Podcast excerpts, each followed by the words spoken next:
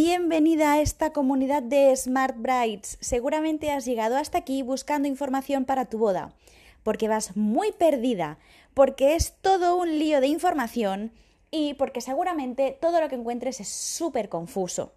Te entiendo perfectamente. Internet está plagadito de posts, blogs y muchísima información. Incluso en Instagram encontrarás gente que te está hablando de tu boda, de organiza, de tramita, de encárgate. Aquí hablo claro, soy Laia, Wedding Planner de Skyhan Wedding and Events. Te voy a ayudar, te voy a quitar la venda de los ojos y a desmitificar y sobrevivir a esta vorágine de tu boda.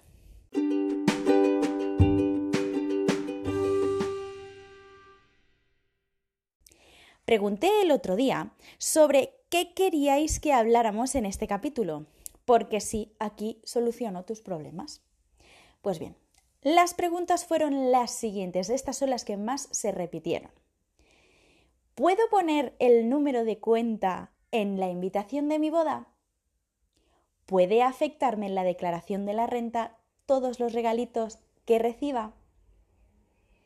¿Qué hago con los proveedores que me dicen que no me van a hacer factura o que no está el IVA? En definitiva, ¿os da miedo, te da miedo Hacienda? ¿Y cómo puede afectar a tu boda? Y puede, si no, que no te hayas parado a pensarlo. Por eso hoy quiero hablar alto y claro de la Hacienda y tu boda, cómo afecta a la agencia tributaria en uno de los días más mágicos de tu vida.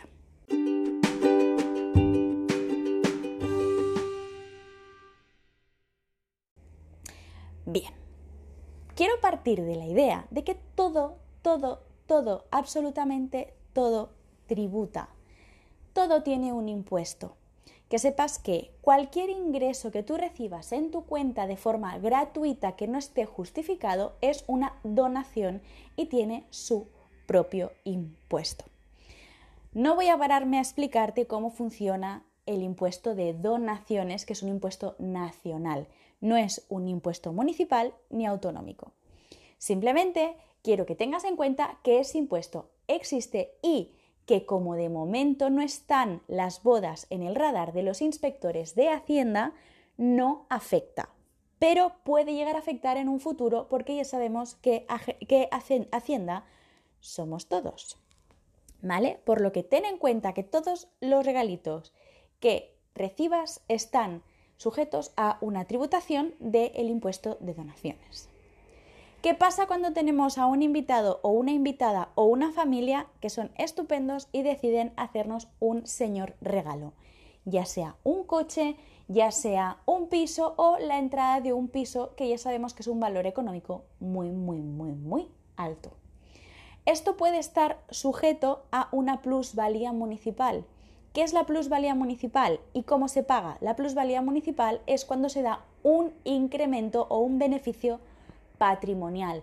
Tú has ganado alguna cosa con una transmisión de un patrimonio, ya sea una compra-venta, una reserva o cualquier otra cosa.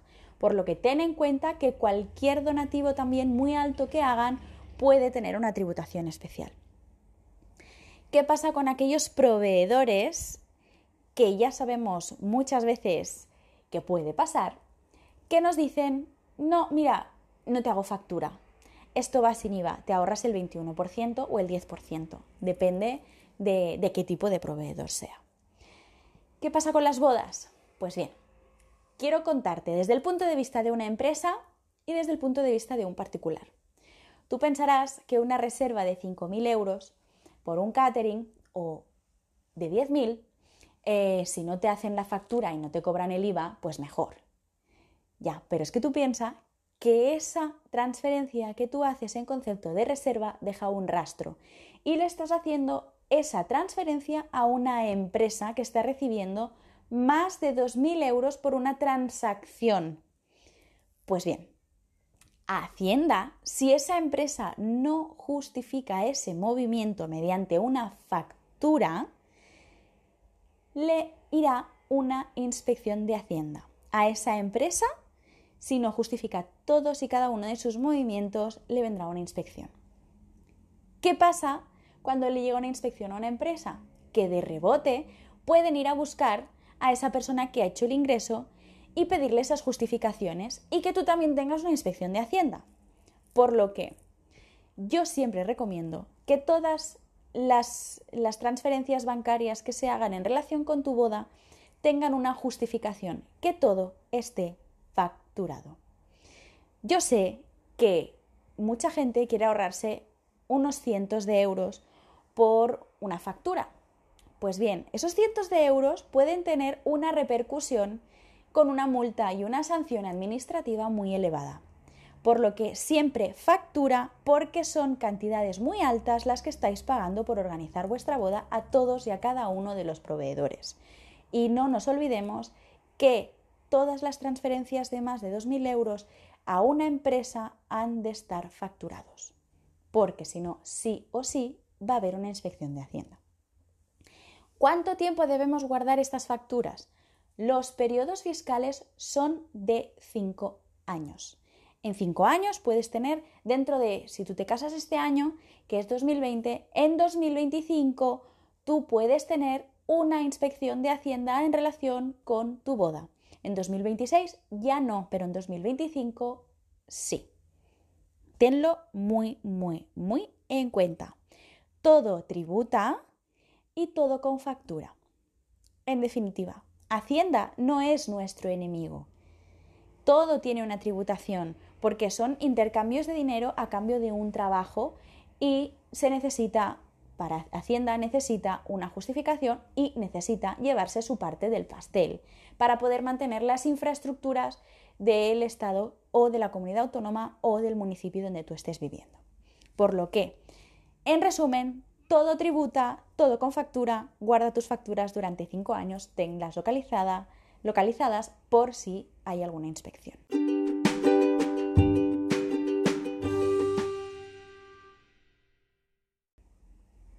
¿Te has quedado más tranquila?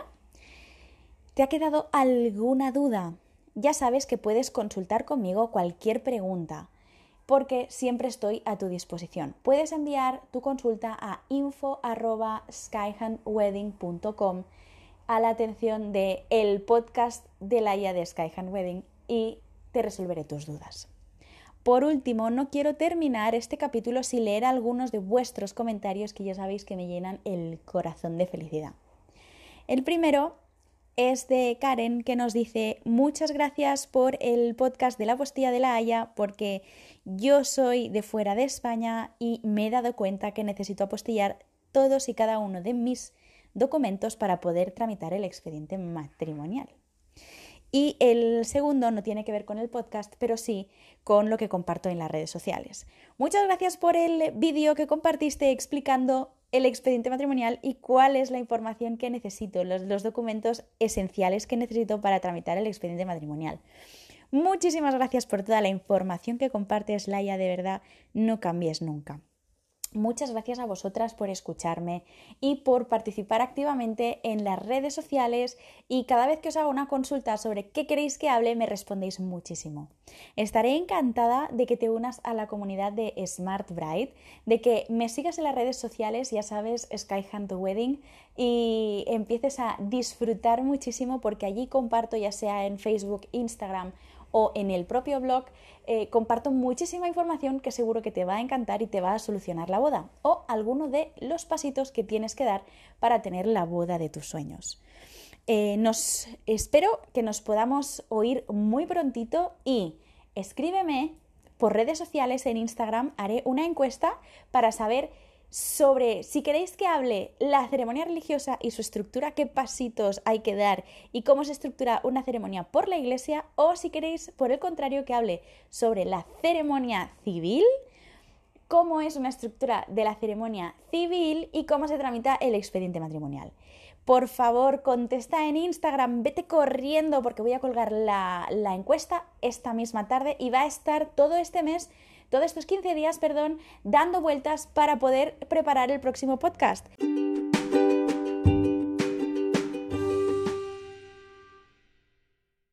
Nos oímos muy prontito y únete a la comunidad de Smart Brides.